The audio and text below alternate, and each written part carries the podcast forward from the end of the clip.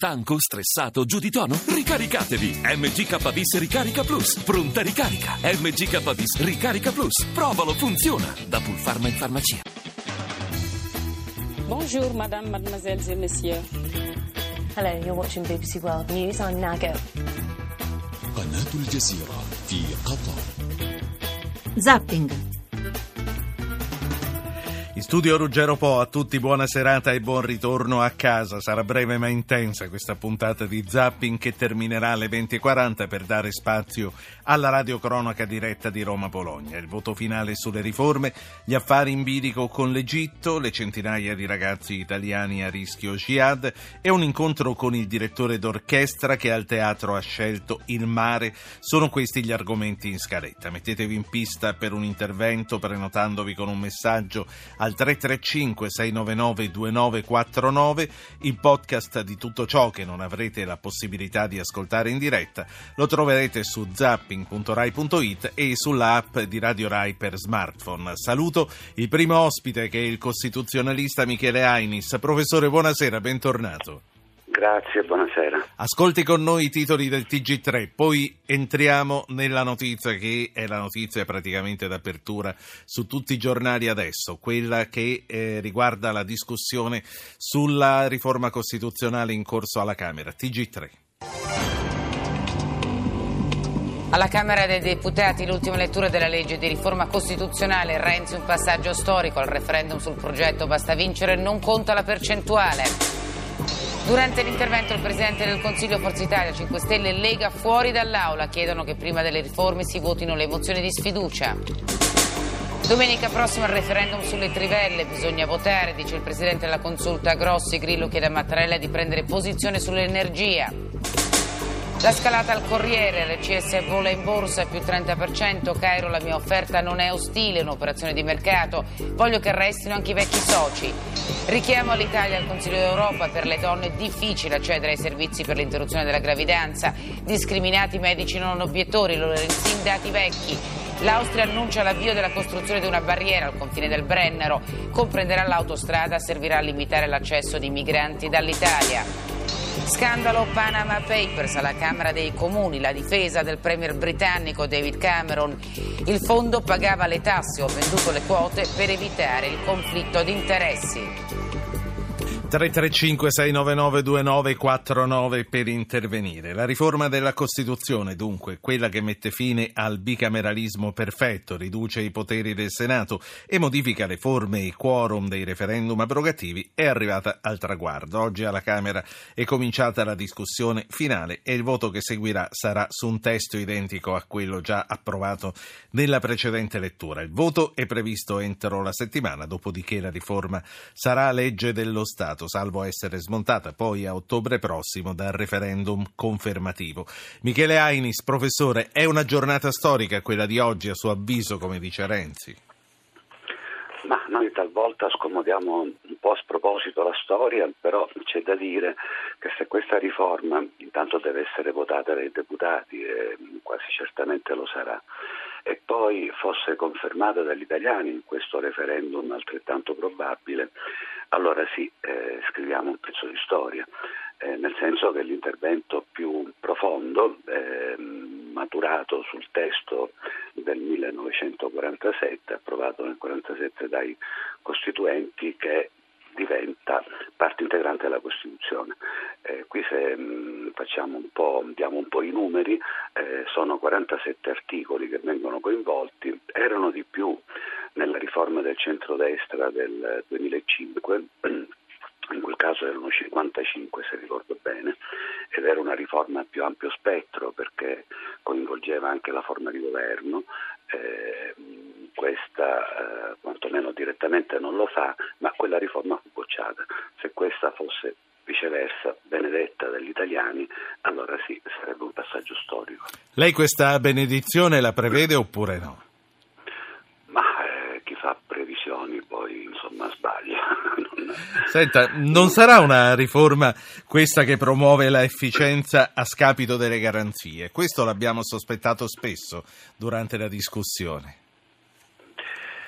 Ma diciamo dal punto di vista formale le garanzie, certamente il bicameralismo paritario è una garanzia, poi qualcuno dice che di troppe garanzie, insomma come di troppi farmaci si uccide il paziente, perché il bicameralismo paritario ha arrestato molte, ricordiamo solo le leggi ad personam ai tempi del governo Berlusconi, alcune passarono ma altre furono bloccate proprio dal Senato.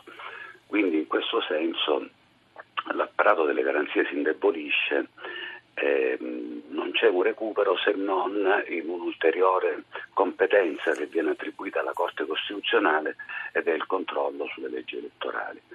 Per il resto né la magistratura né il Presidente della Repubblica, oddio, lui perde il potere di sciogliere il Senato perché il Senato si rinnoverà continuamente, potrà sciogliere solo la Camera, né la Corte Costituzionale, cioè i garanti delle nostre istituzioni vengono direttamente coinvolti da questa riforma.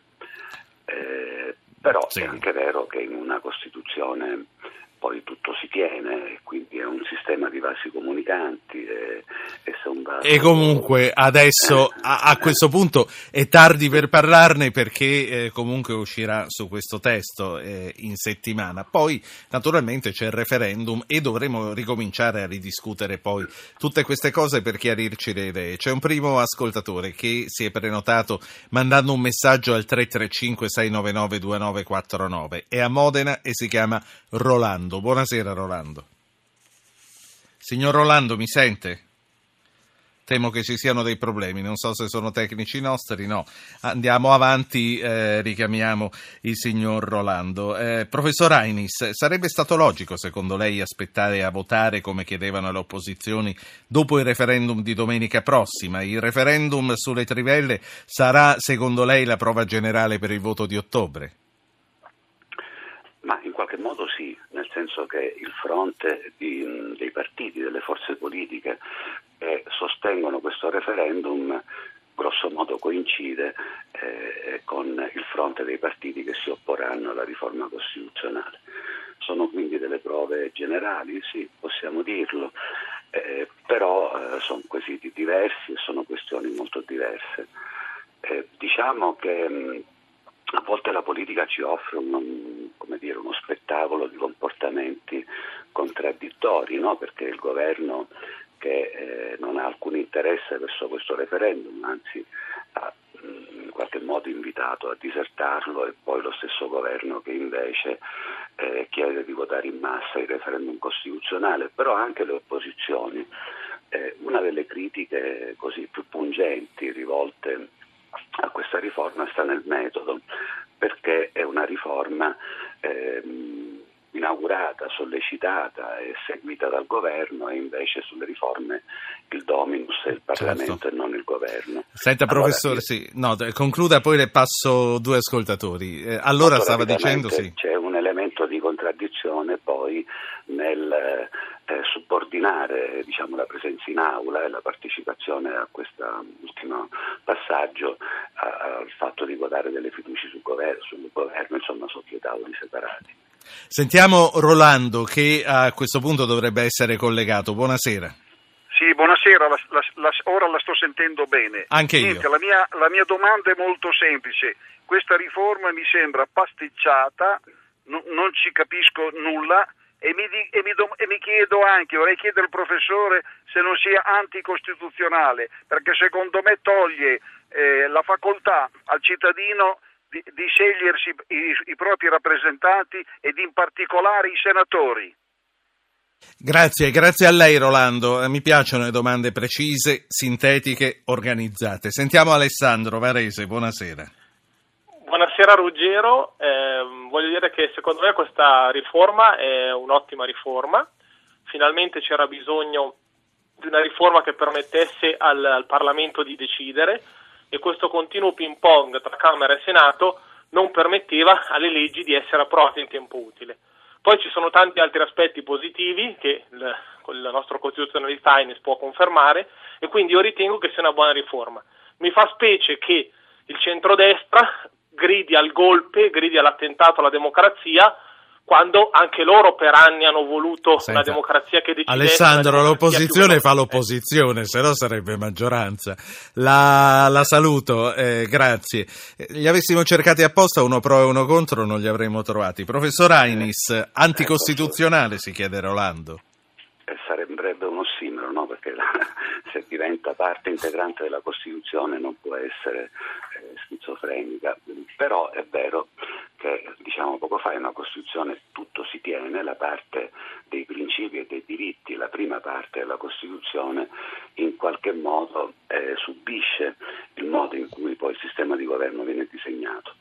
Io posso declinare tutti i diritti del cittadino quanti ne voglio, però poi se stabilisco che le leggi le fa il Führer, questi diritti si svuotano, quindi c'è un rapporto tra la Costituzione dei diritti e la Costituzione dei poteri. Allora, in questo caso mi pare che Rolando imputasse alla riforma il fatto di deprivare i cittadini di un potere di decidere. È una critica che credo sia mirata soprattutto all'Italicum, cioè alla legge elettorale, perché insomma tante volte è stata fatta questa critica, il premio di maggioranza alla Camera. Ma probabilmente anche alla seconda nomina degli eletti in Senato. Sul Senato c'è uno dei pasticci di questa riforma, nel senso che poi si trovò un compromesso per cui il Senato viene eletto dai consigli regionali, ma conformemente alle indicazioni degli elettori. Sembrerebbero due indicazioni, l'una in contrasto con l'altra. Allora toccherà vedere come la legge, che dovrà essere poi approvata dal Parlamento, dia corpo a questo principio molto fumoso, e cioè un conto sarà avere un'elezione a liste bloccate, un conto sarà un proporzionale, bisognerà vedere come verranno estratti questi senatori. Professore, dunque direi che l'osservazione di Alessandro non richiede tanti commenti, a meno che lei non se ne sia annotati. Lui diceva Posso però offrire un dato, perché questa, diciamo, del procedimento, delle lungaggini nel procedimento legislativo è una critica ricorrente. Certamente, insomma, a volte si fa fatica, però non è che non si scrivano leggi.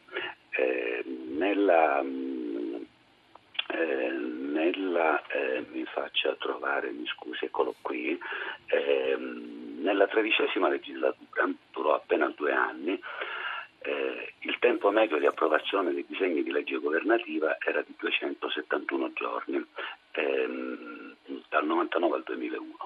In questa legislatura è sceso a 109 giorni, cioè è diventato praticamente un terzo. Dipende quindi dalla guida politica, dalla saldezza della guida politica avere un iter più o meno rapido, oltre che o non tanto dal sistema, dalle regole procedurali. Professore, l'ultima considerazione prima di lasciarla la vorrei fare sull'astensionismo. Lei ha citato questo governo che insomma dà un'indicazione da questo punto di vista e dice mentre per l'altro spinge ad andare a votare. Oggi il presidente della Consulta Grossi ha ricordato che votare si deve. È una regola che vale anche per i referendum. Come funziona, professor Ainis? Ma intanto sui referendum, io qualche giorno fa l'avevo anche riportato sul Corriere, noi abbiamo di quel Norberto Bobbio del 90 aveva scritto, ecco. No? Lo vede che la leggo, sì. Sì. Mi sento molto in colpa per questo, però sì. Allora, ma ci sono anche 2 normicine che puniscono addirittura con 6 mesi di galera, mi pare, chi induca l'astensione, perché sono figlie di una stagione in cui effettivamente votare era un obbligo più che un dovere. Poi la Costituzione dice che il voto, oltre che un dovere, è un diritto, poi mette un quorum sui referendum e quindi la questione, come dire, è aperta. Però il Presidente della Corte Costituzionale che altro avrebbe potuto dire se non che votare è un dovere? C'è scritto nell'articolo 48. Però lei dice se è un diritto, chiaramente il cittadino ha la facoltà se esercitarlo oppure no, questo diritto. Io la metterei così, altro è la situazione del singolo che può decidere di votare o di non votare, altro è la situazione di chi ha la condizione di chi ha responsabilità politiche o istituzionali e quindi una capacità di influenza, e lì sarebbe preferibile diciamo, evitare di fare questo invito all'astensione. È la stessa differenza. Quindi qualsiasi rappresentante del governo dovrebbe evitare di dare un'indicazione del genere? Ma per una regola, diciamo, di correttezza. Sì. Ci fu storicamente quella volta in cui ci invitarono ad andare al mare, insomma, quindi non viene da oggi, però lei non dice... Non portò bene a chi invitò ad andare al mare. Professor Ainis, grazie per essere stato con noi, come sempre. Il professor Michele Ainis è un costituzionalista. Io la saluto e l'aspetto presto qui. Buona serata.